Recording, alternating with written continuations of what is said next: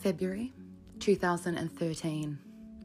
Australian grandmother Yetta Jacobs, 67, flies to South Africa to meet with her 28 year old boyfriend she intends on marrying. But Yetta wouldn't receive her happy ending. Instead, almost a decade on, her family would still be fighting for answers as to how Yetta ended up dead in a foreign country.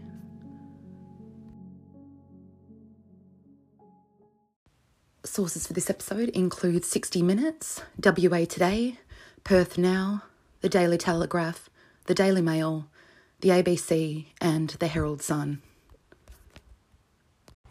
Hey guys, Future Felicity here, a year in advance. In this episode at the start, I talk about having what I thought was bad allergies. It turns out it was actually um, hyperthyroidism and severe Graves' disease and the associated bulging eye condition. So, if you have any of those symptoms um, that seem like your eyes look a bit deformed and things like that, it's just a PSA to actually go and get checked. Because about a year ago on this podcast, when I recorded this episode, I was complaining a lot about it. And it turned out it was something a lot more serious than I thought it was. Thanks. Hi, guys. Welcome back to episode 69 of Unknown Passage a podcast that tells the stories of those who have gone missing or have been murdered abroad. So, just from the outset, I have really bad allergies. I've never been allergic to anything in my life, nothing dietary or environmental or anything like that. But for almost the last year on and off, I've had like the most swollen eyelids, like out of control. Like it's it's kind of almost deformed looking when it's really, really bad. I've tried like everything, Telfast. I've got really bad sinuses. I don't know if I'm suddenly allergic to my cats. I hope not because I just have to cop it if that was the case. Um, so if anyone's got any ideas, I've literally tried everything sinus wash, Telfast. Um, yeah, so let me know. So I have two new patrons this week, Kerry and Chastity. Chastity with a DY at the end, not a TY, which is really cool. So welcome and thank you so much. It really surprised me that I got two this week. I guess you don't need social media to get people to follow you.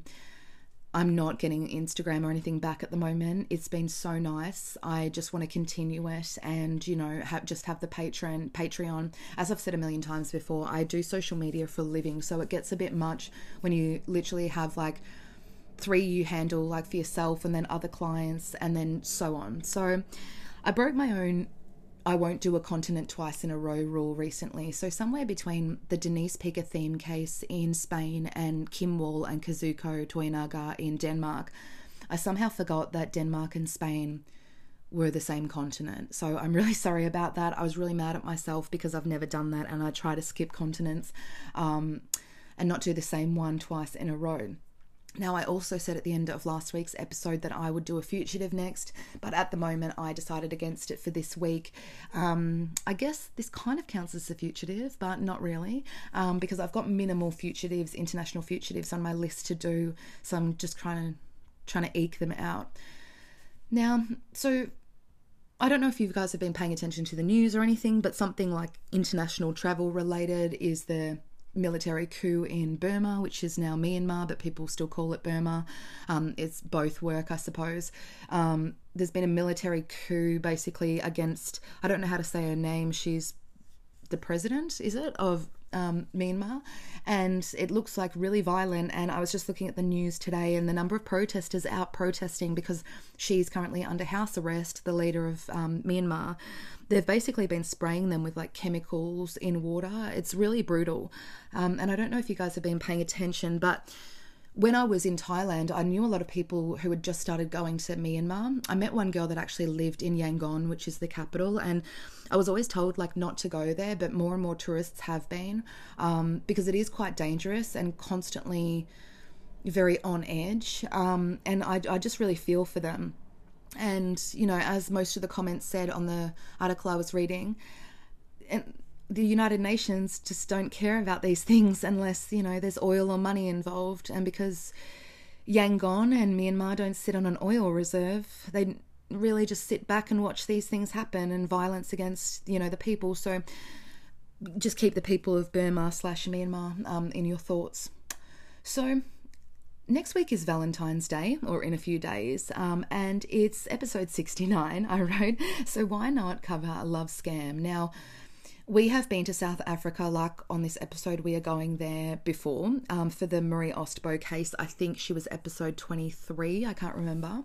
She was a student from Norway um, on a school trip with her university who disappeared in what is a relatively safe area, kind of on the garden route towards Cape Town. If you're looking for updates on that case, I can't give you any because there aren't any. There has been no follow up since I did that case, and that fucking sucks because in any other country, you know, a blonde, um, cute girl would be getting the attention, but South Africa is a whole other beast. So we did that last in the episode 23 or whatever. Um, so if you haven't listened to that already, be sure to go back and listen to that because on that episode, I did a huge deep dive into the country of South Africa and why it is so notorious for being pretty much the most dangerous place next to Afghanistan in the world. Now, I've had Yetta's case on my list for quite a while. I remember when 60 Minutes Australia covered this quite a number of years ago, and I don't want to get your hopes up, so I want to say from the outset that pretty much since 2014, the year after this happened, there has not been one news article or follow up or anything, and I will get into why that probably is. So, I'll probably tell you from the outset that you won't really get a nice little wrapped up bow at the end of this because I honestly don't know where it stands, and I honestly don't think that even Yetta's family would know where it stands. So, unfortunately, I couldn't get the whole 60 minutes clip. It seems to be gone from their website. So, I was able to get a 10 minute snippet of it.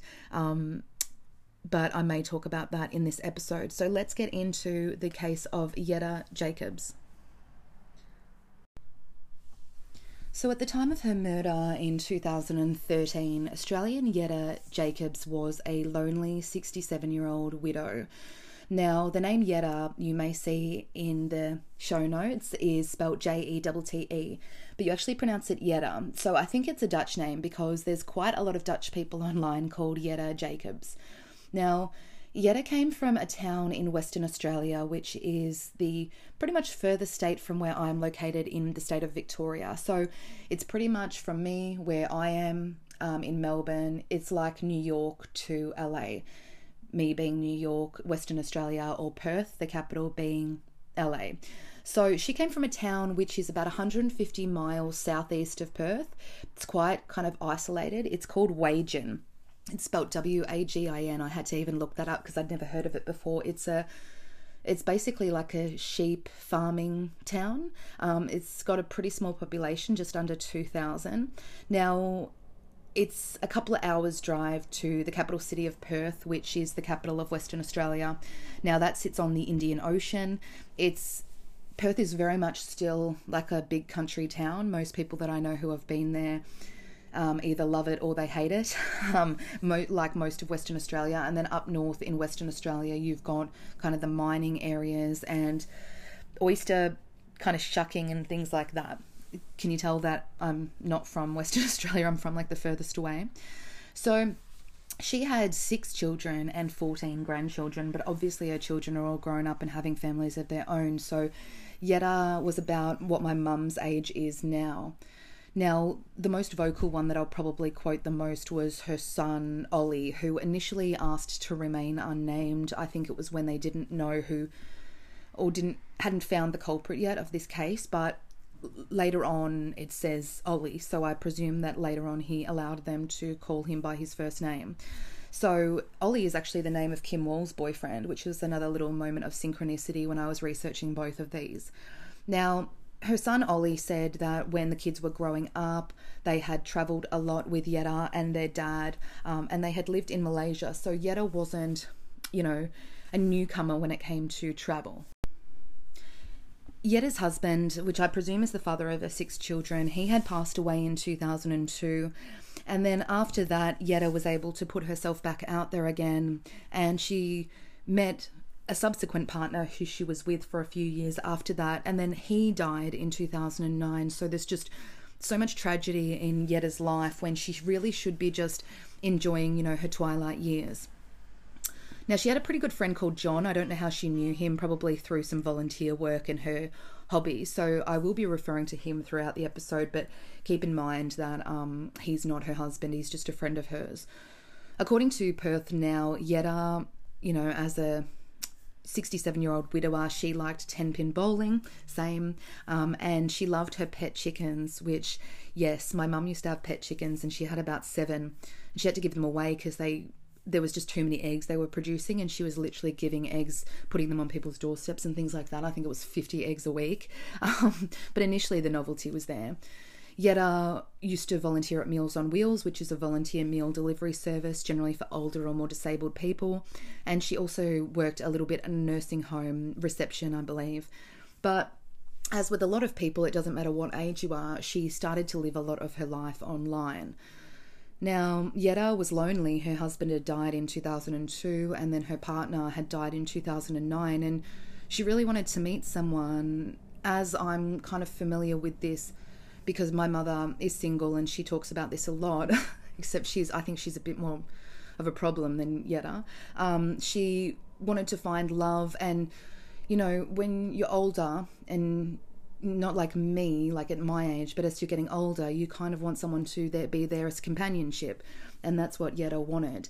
Now, I want to say because it is important that Yetta was not strapped for cash. She had around what most sources say is 90,000 um, US dollars, which I think at the time was around 150,000 Australian dollars. So that could have come from, you know, her husband's superannuation. That's something that we have in Australia that your job puts into.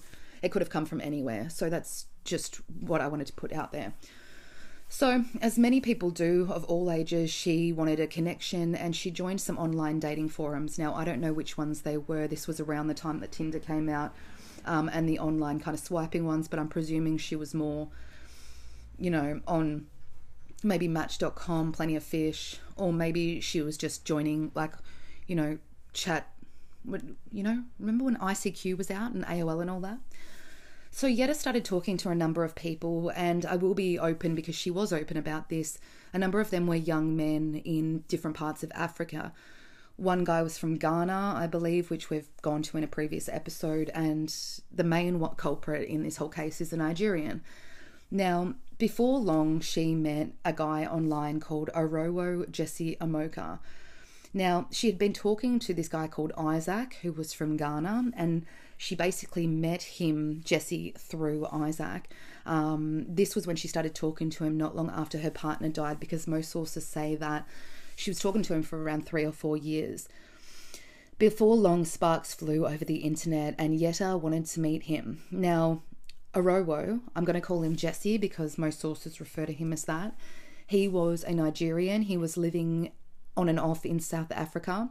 I want to say just quickly that a lot of these a lot of the sources contradict each other. And so I'm just going to tell you when they do.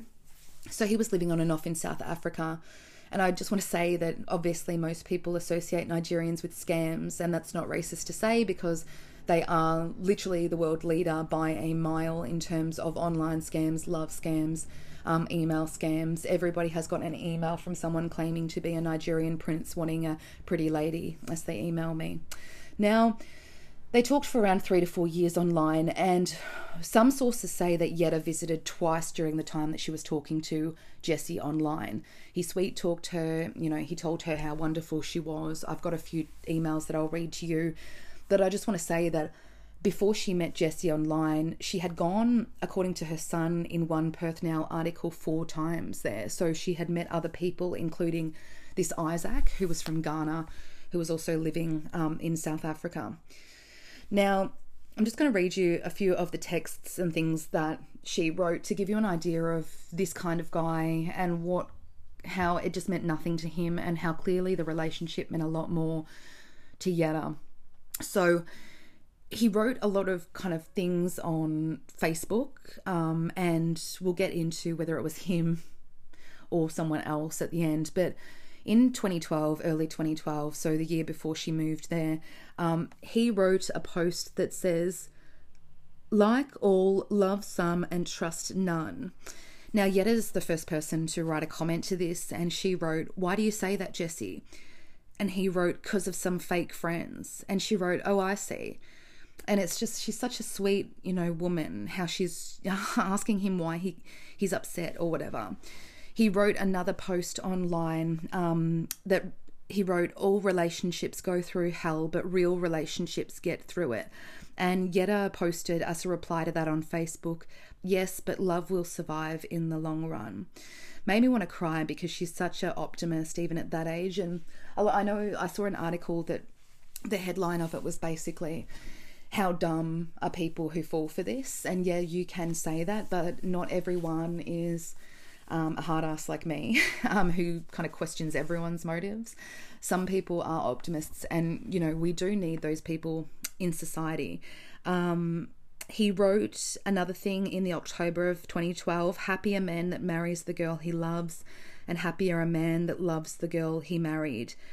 Um, yeah, so, and Yetta had changed her own Facebook profile status to in a relationship in the March of 2012. Um, he wrote another post If you can't inspire a woman with the love of you, then fill her to the brim with the love of herself, and all that runs over will be yours. And uh, I'm not being a pessimist when I say this, but it all just sounds like crap. It's all just things that he probably had a million people on the go at the same time, and he's hoping that that kind of works for someone else. See, if someone had written that to me, I'd be like, okay. But yeah, I I'm not Yetta, and maybe Yetta was a better person than me because she's an optimist, you know, and I'm not. Now, according to the Herald Sun, um, quote, she thought she was helping a young man who needed money to raise his children and other malnourished children in Africa, unquote. So, Jesse Yetta started sending Jesse money, even though she was telling her family and friends that she wasn't. This is these love scams generally escalate to this pretty quickly, and you can read quite a lot about them. I'll get into them a bit in a later, but um, you, basically, like they hook you in with certain things, and usually they involve people being sick or children being sick because that is usually the hook that you know has people. Everyone, you know, cares about children unless you're a psychopath. So, but he was telling her that he had children that he had to raise and that he had no money, and he was also setting up a charity to feed the starving children of Africa. And obviously, when you're Yetta like me, and you're in kind of a lucky country like Australia where I was reading the other day that our government's given us more money, you know, during this whole lockdown than any other country by a mile, yes, but we also have less rights than other countries, but that's not the point. But she could be sitting there with her, you know, her life savings and thinking, I really want to help these people. And it's people like Jesse that really hook in to the people who are vulnerable. Now, he was 28 years old, about 40 years younger than Yetta. He had actually been to university. He went to the University of Ibadan in the southwest of Nigeria. And his link with South Africa is kind of precarious. I think he'd gone there on and off, but at one point I read that Yetta actually wanted to live in Nigeria, which really surprised me. Now, as I said before long, Yetta started sending Jesse money, and ultimately this would be all of her money, which I'll get into later. Her family and friends were obviously really unhappy about this and they pleaded with her not to go and visit Jesse and not to send him money. She had met him before, obviously, when she went to see Isaac, and it had gone off without a hitch. Nothing weird happened. I think they were probably setting her up at that point. Um, but Instead, like a lot of people, when people don't agree with life choices they're making, and I'm guilty of this, instead of listening to them, Yetta ultimately cut off contact with most of her family and friends. And I've I've been that person, and I think we've all been that person. We've all loved somebody or had feelings for someone that my mother didn't like, and uh, my mother was always right. And I've got so angry at her and angry at people who, and they were usually right. Her friend from from Western Australia said, quote, she was always maintaining she never sent him money. We were always saying, don't send money. And he, Amoka, was saying to her it was going to a charity. Of course, it was his charity. I tried to get through to her, but she wouldn't talk to anyone. She wouldn't seek advice from other people. And the more people said, the more dogmatic she got and dug her heels in, unquote, which I understand because I am like that her other friend, um, whose name is Mr. Peniza, she, he said, quote, she closed down with all of us. We all told her not to go. Now, according to some sources, most some sources say she only went the first time in 2010. Another source I had, I think it was WA Today, said she went in 2010 and 2011. Um, so two years in a row, and then she was going to go the following year um, in 2012. She went there to meet Isaac and Jesse um, and some other men she was talking to. John said it was two chaps, that's what he said. So, assuming it was Isaac and Jesse, but I don't think Isaac is a bad dude, but he's probably involved in all this shit, who knows. There were no other issues on those trips, and she returned home planning the next trip there. But again, we don't know because she was closing down with people, so we don't really know if anything happened, but we knew we do know that they were hitting her up for money. John said, quote, from what I understand, it, the relationship with Isaac, was pure friendship, unquote. But, according to most sources with Jesse, at least from Yetta's point of view, with Jesse Arowo, um, Arowo Jesse Amoka, sorry, it was love, at least for Yetta. I don't really know how to describe Jesse. I'll put up the pictures in Patreon, but for someone who's giving money to charity and has no money to feed his own children, he's got a pretty nice gold chain around his neck he looks like a kind of poor man's P. Diddy, or at least he's trying to be.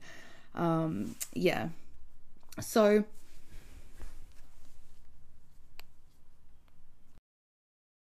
Yetta's final ill fated trip to South Africa was in the end of 2012. Um, some sources say she went really early in 2012, but most say that it was November 2012. This trip, at least to Yetta, was to marry Jesse and for them to initially live in South Africa, but one source I found said Yetta ultimately wanted to live in Nigeria, where Jesse was from. Now, Jesse used this opportunity when Yetta was flying over at the end of 2012 to acquire more money from her. This time he he said that he needed a visa and flights down to get to Yetta from Nigeria to to South Africa to Johannesburg, where Yetta would ultimately rent a place and wait for Jesse to come over.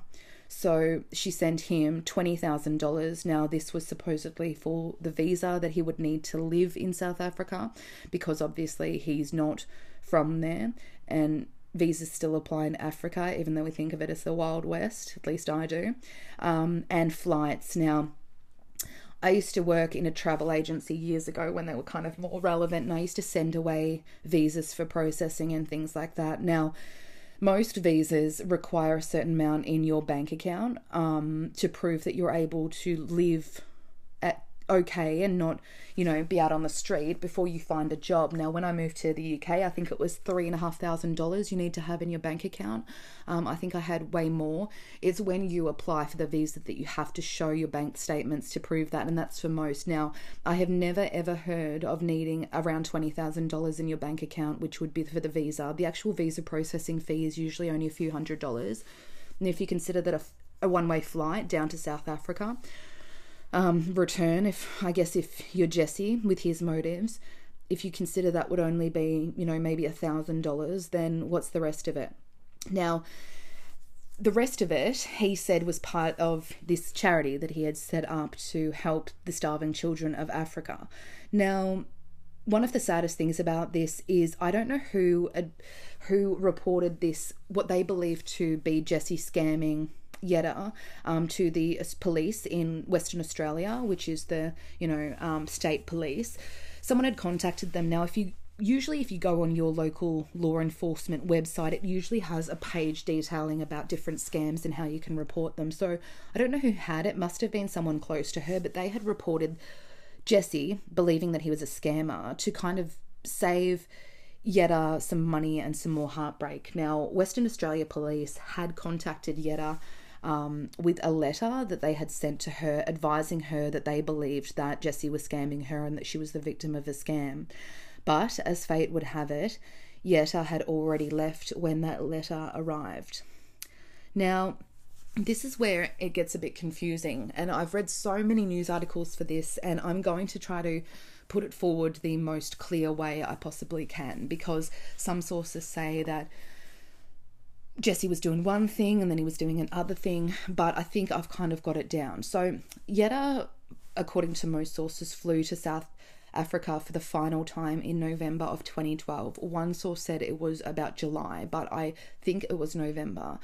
Now, Jesse had got his visa, supposedly, according to him, when he was coming down, and his flights, and Yetta was sitting around pretty much until February from November. She got a rental in Johannesburg, an apartment, and she basically was, you know, setting up home for when Jesse, this guy that she loved, would come down from Nigeria. Now, time went by and it was November, December, January. And finally, in early February, um, Jesse came down. This would be just five days before Yetta would be found dead in her rented apartment. So he came down, and according to a lot of Yetta's friends, their communications seemingly, which I'll get into with her, had changed, and they seen they kind of thought that Yetta may have been realizing what this was. After Jesse came down, Yetta suddenly went quiet. She was pretty vocal on Facebook and social media and emails and keeping in touch back home, and suddenly she wasn't anymore. Her son Ollie told the Daily Telegraph, quote, Mum went over for a couple of months and did not return, unquote. Now, her friend John suddenly realised that he wasn't able to reach her, so he went back through his email communications with Yetta and social media and went back over her messages. He told WA Today, quote, I looked at some of the earlier messages and the later ones that came through. She was unhappy, put it that way. Straight away, we knew it was a scam, unquote. So John's basically saying he realizes, he thinks that Yetta had realized that she was being scammed. Now, February 9th, 2013, which is. What's the date today? Hang on. I don't even know what the date is today. oh my god, it's the 9th. Yes. So, exactly eight years ago today, Yetta was found dead in her rented apartment in Johannesburg. Jesse was nowhere to be found. Now, according to most sources that I could put together, Jesse had apparently found her dead and had called it in, and then he disappeared. So he called in, said that this woman was dead, and then he disappeared. That's what I kind of had to put together because a lot of them said that he just was nowhere to be found. So I've kind of put it together that way now. It was just five days before Valentine's Day, and as I said, exactly eight years today. Now, police initially believed it was a suicide and it was an administered dose of medication. Now, they've never said what medication it was, and I'm not entirely sure, you know, what I couldn't even estimate what it could be because you can't really overdose on antidepressants and things like that, or even Valium. Um, now, they very quickly kind of realized that they think that there may have been foul play involved. Um, now, her son said, quote, I spoke to the detectives. Their theories that she was probably fed the tablets. There was an awful lot of tablets missing. But, as you would probably expect, when they went through Yetta's apartment in Johannesburg, they realized that her money, her credit cards, her jewelry, and her laptop computer were missing. And of the 90,000 dollars life savings. Um, do you know how much Yetta had left in her bank account? Five dollars. So soon enough, they put all this together and they decided that her supposed fiance Jesse was a person of interest, but he had returned to Nigeria, unbelievably. Now, according to the West, quote, Mr. Amoka was the last person to see her alive and told police he discovered her body, unquote. Now, there was empty pill packets around Yetta's body, so I have to presume that it's either antidepressants, Valium, things that pop out of the foil things, or even ibuprofen, paracetamol, I don't know. Um, but it would have to be something that you'd be able to overdose on, and really none of those things I just said you can. So these empty pill packets were found nearby. So that's why they initially thought it was a suicide. But because of his behavior, they quickly thought otherwise. Now, they her son Ollie said that there was no evidence to suggest that she was suicidal or that she'd planned to take her own life. Um, but Jesse Omoka said indeed she was suicidal and she had sent him a text saying that she will take all the pills and just die off um, because she was so hurt that he was mad at her. So a lot of people presume that what happened was he came down from Nigeria. He said he couldn't get a visa, but he was visiting there on a tourist one. He couldn't get a long term one, and then he left. Um, that's his story anyway. Now, Jesse decided to try to divert the suspicion onto Isaac, his friend who Yetta had met him from, which was a man from Ghana. And Yetta was quite good friends with him. So he tried to put the suspicion onto Isaac, which to me is the evidence that I think he's guilty of something because if if you thought that she killed herself, why would you be trying to divert suspicion onto someone? Um, he claimed that Isaac had tried to also get money from Miss Jacobs and had seen her in Johannesburg in the days before her death. Her daughter travelled to South Africa to have her body returned. Now, Jesse continued to post on his Facebook from Nigeria, I guess, while police from Australia and South Africa looked on, unable to do anything. He wrote in a post online about Yetta's death um, that he was trying to distance himself um, from the scam and from blame for his death for her death sorry. He wrote quote i am so shocked and confused about this whole story of me murdering yetta and even taking her money unquote. I never scammed yetta and had no intentions of doing that now we know her money was missing and we know Jesse was there, so this is the only thing that could have happened. On January 28th, 2014, very close to exactly a year after Yetta was murdered and her body was discovered in Johannesburg, the Nigerian Economic and Financial Crimes Commission announced that they had arrested Jesse Amoka in Ibadan, which is in Nigeria. Um, now, they did this because basically a request was made by the Western Australia Police Major Fraud Squad, who had been looking into this, obviously because Yetta was found dead overseas and she was an Australian citizen. Also, the Australian Federal Police were involved. Now, they had done their own kind of investigation um, and they had discovered that Jesse Amoka was scamming around 30 other people in Australia, the United Kingdom, Canada, and the United States, and he had 32 online identities. Detective Senior Sergeant Blackshaw of the Western Australia Police said, quote, It appears that Mr. Amoka is part of an organised criminal network operating internationally, unquote. Now, the just six weeks before this had happened, the Western Australian Police and Nigerian Police had signed a memorandum of understanding which would lead to better collaboration in regards to investigating scams because we know that there hasn't been a lot done before that in the past for many years in terms of trying to look into who these scammers are. So once that was signed, it was very much sped up. Yetta's friend John told WA Today, quote, she believed she was going over there to get married. She waited six months in South Africa. He told her he couldn't get a visa. Then the very next week she turns up, she died. The very next week he turns up, she dies. I suspect towards the end he came down the week before. I imagine there were words and she was going to spill the beans on him or go to the law. Unquote. Now her friend Richard Paniza said, quote, she wanted friendship and when she wasn't getting what she needed, she went on the internet. You can't control what's in the internet that needs controlling. You don't know who they are. They don't even use their own photos. They are very good predators. I was very, very surprised. Unquote. Now, in May 2014, not long after they had arrested Jesse Amoka, Ollie Jacobs, Yetta's son, visited the Johannesburg apartment that Yetta had been found dead in. He visited there um, with a 60 Minutes crew. So they then went up to Nigeria with 60 Minutes and they basically went around with this scam, this police group that deals with scammers who they basically just kick indoors and um, arrest them. And I'm talking like really nice houses, really nice cars, and then they kick in the door and there's like 50 people living inside. They've got all a million laptops, a million phones, a million computers. This is this is like a big deal or criminal organization. Um, Ollie said, quote, it was tough. It did have a big effect seeing where mum died. I can't believe she went there. Hopefully it will give me some closure, unquote. Now, um, the 60 Minutes journalist, quote unquote, she's not anymore, she shouldn't be anyway, Allison Langdon, who back then was a decent journalist, she referred to um, Jesse Amoka as, quote, a meek, mild, sad character, unquote. Um, who insisted, quote, he had gone to South Africa to meet his girlfriend, unquote. So in it, they actually bring Jesse in. Allison's not allowed to say anything because she could mess up their court case against him. So she's there while they're interviewing Jesse Amoka. And um, basically, the cop says to him, Why did you go there? And you don't even believe him when he says it. He says, I was going to see my girlfriend. And it's like, nah, man, you don't even believe what you're saying. You're just like full of shit, man. His girlfriend, she was 67 and he was 28 years old.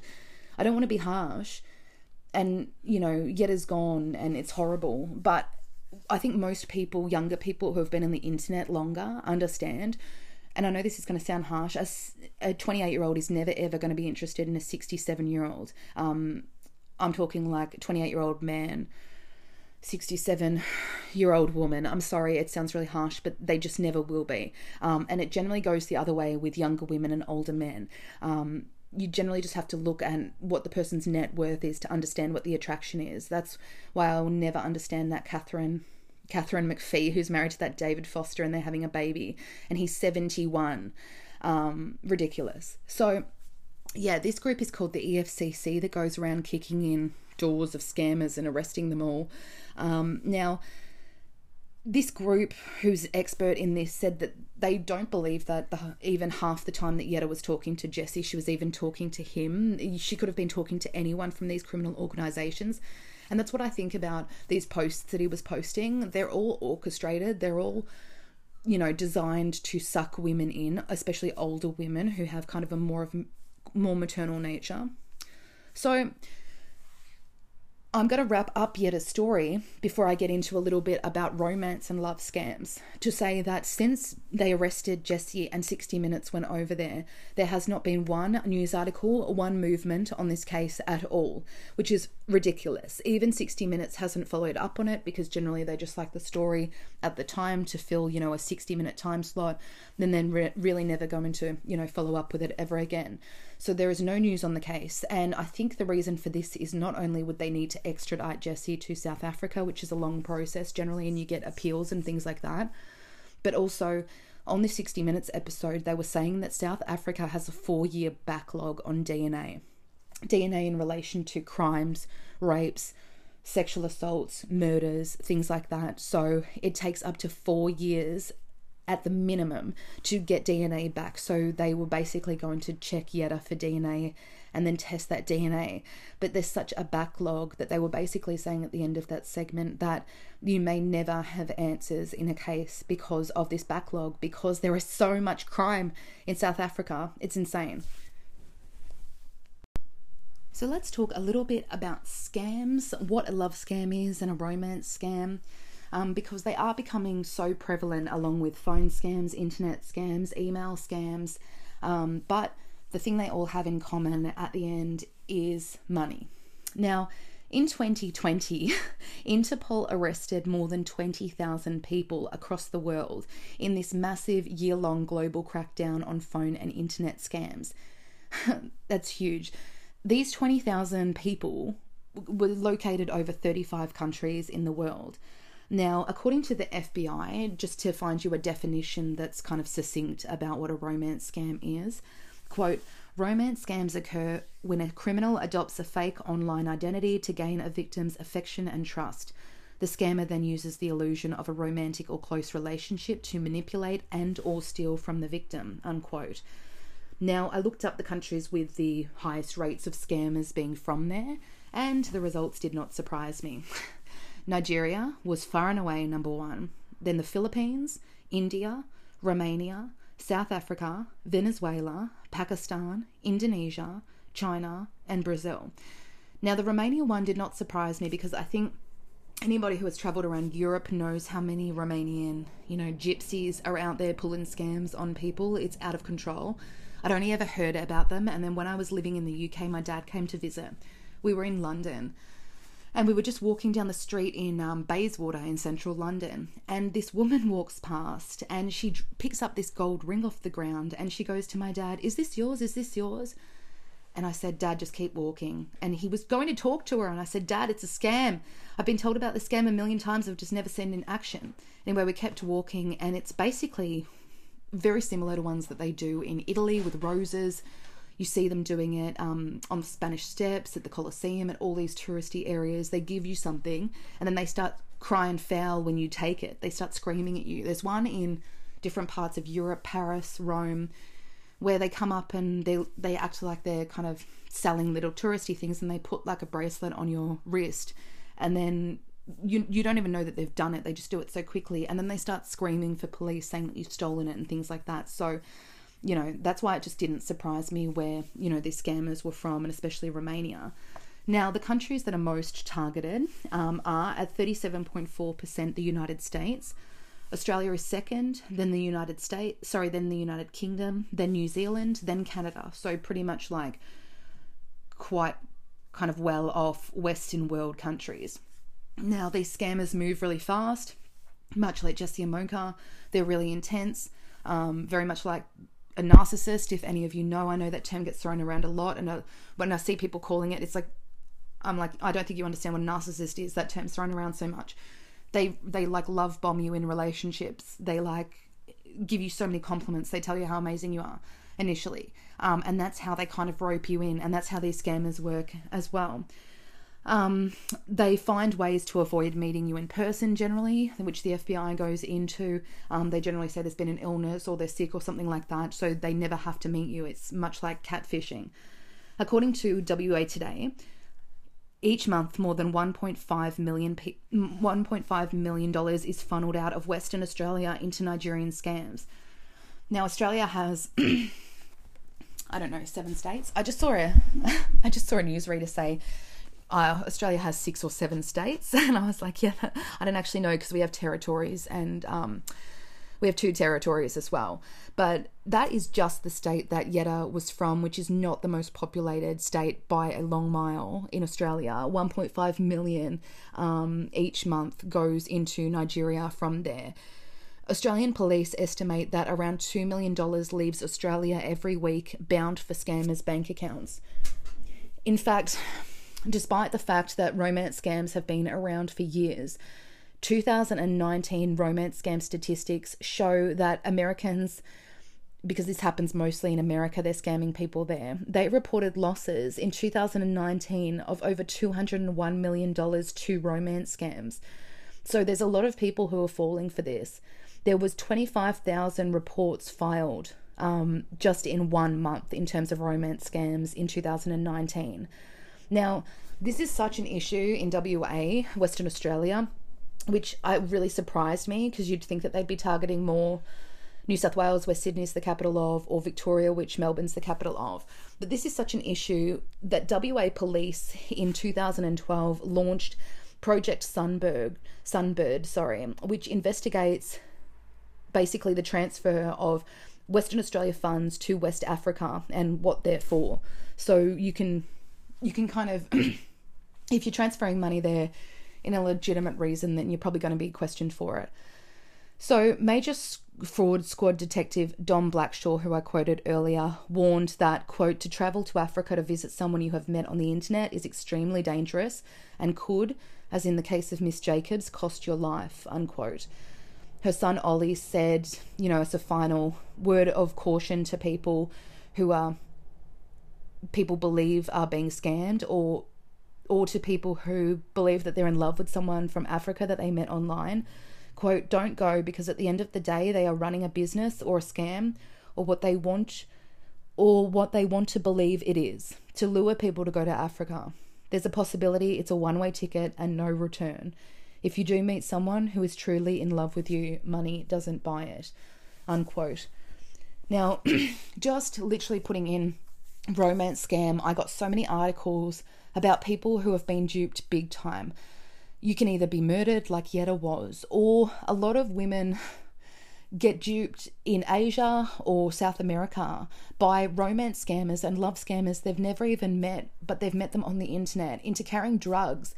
And then they end up in like a third world prison. Some are abducted to have money extracted from their families, um, and many are killed like Yetta. So I thought I'd give you a few examples of people who have, you know, basically fallen for a love scam and then ended up in prison.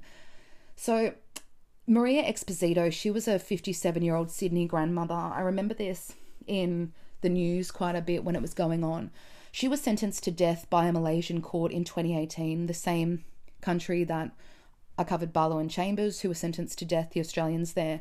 Now, Maria had trafficked one kilogram of crystal meth um, for a guy that she had not met. She was the victim of a love scam. Now, this case is really interesting because the first court that heard her case in Malaysia actually was the first court ever in Malaysia to actually buy that the love scam means that you may not be guilty. They actually believed her story, which is true. Um, and they found her not guilty because she'd been acting, she'd been vulnerable and acting on someone else's kind of words and sucked in. Now, unfortunately, on appeal, this was overturned and she was given the death sentence in 2018. John Warwick, which is he was another Australian, he was 64. He died in a Chinese police hospital in 2015. He was put on trial but was awaiting trial for charges related to carrying 1.9 kilograms of methamphetamine for a love scam. Sharon Armstrong, she was from New Zealand. She spent two and a half years in a prison in Argentina after being arrested at Buenos Aires airport in 2011 with five kilograms of cocaine, which she was carrying for a love scammer. Paul Frampton, he was a British professor. You'd think he would know better. He was arrested again at Buenos Aires airport in 2012 carrying two kilograms of cocaine. He was also scammed by a love scammer who had asked him to do this. He was sentenced to four years and eight months in prison, which means he would be out now. So, The Conversation, which is a really good online publication, they had a really good piece about coercive control, um, which is a topic that they talk about a lot on Real Crime Profile, another podcast, how coercive control and that kind of abuse involved in love scams should be taken seriously, and these people shouldn't be seen as foolish for what they've done because the grip that they have on these people, you know, is really intense. People like Yetta. The scammers are really highly skilled, they know what to say, and they are good at what they do. Yeah, so I'm going to read you some warning some tips on what to do. Um, the, their warning signs basically, I found a list and I'm going to read it to you verbatim, which can help you avoid fraud when looking for love online. And I thought I would read this to you because it's coming up on Valentine's Day and these love scammers may be out in full force. I have a friend who just she just matched with a guy who's literally just got profile pictures of possums and she's like, "Oh, I imagine he's really hot." So, quote, be wary of people who ask for money. Do not send money to someone you have never met in person, even if you have spoken to them or received gifts. Do not give anyone your bank account details for any reason. Be alert when communicating outside of the dating site's internal message system, such as by text or email. It is a common practice of scammers to move the conversation offline to a more private channel been there. Look out for strange word choices and elaborate sentences. Scammers rarely answer your questions directly and often paste entire paragraphs from other websites. Be alert for over the top expressions of love and attempts to progress the relationship very quickly. Scammers tend to profess their true love for you within a matter of days or weeks, and a proposal of marriage may quickly follow. Listen to warnings from your friends and family. Be wary if online dating profiles do not match someone's description of themselves or look like they are taken from a magazine. Many scammers use photos of other people or select a photo from Google Images. You can find out if the photo is genuine by conducting a Google reverse image search. Scammers will rarely meet you in person, but will always seemingly have a practical or reasonable excuse why they cannot do so. Um, and just on the Google reverse image search, if you don't know how to do that, um, I use the one that's on labnol.com. Literally, just Google reverse image search and then you upload the picture. It's what they do on Catfish, um, Nev and Max, you know, and then you can get a match for what it's from. Um, I see on Tinder and different dating sites a lot um, men. I always report them because I think it's creepy. Men who use kind of men who are a little bit famous but not use their their pictures so that women will be sucked in and you just wonder how many of them are creeps behind it. I always notice that they use kind of men who aren't A-list so they're not recognizable for every by everyone but so people like Simon Baker, if you know that, and things like that. And I always like report them. So if you are online on things like that, you can just report it um, and say it literally just says fraud, scam. This is not the person in the picture. Just do your bit for women and men out there, because from watching Catfish, we all know that women just as much as men do this. So if you are the victim of a scam or you believe that a family member is report it to your local police. You don't want to be sorry because clearly Yetta's family and friends had reported this, but the letter got there too little too late. I find it crazy that a letter was sent. I believe that the police should go round to your house. Um, they, I know that they're understaffed, but they're clearly everywhere, you know, finding people for not wearing masks. So they have the time to go and, you know, knock on a door and tell someone face to face. I think it would hit better. Um, yeah, so if you are concerned about a family or friend being scammed, um, do this. Don't just do it if you believe that you are being scammed. Now, I have six Patreon episodes coming up over the next two to three months. Um, I think it's seven now that Chastity's come on board. Now, when you become a patron, you get to choose a location for an upcoming episode. And it's funny because a couple of you guys, when someone becomes a patron and then the next person does, I always find that they choose the same place and there's like 200 countries in the world, so isn't that crazy? So I have six coming up, but you have to wait for your first month to tick over before I start to do it. I do it when I'm able to because um, I also like to add my own choices in between. So the next one coming up is Laurie, and I believe he's from the UK. I'll look it up. Um, but he requested a place that I have a ton of cases for.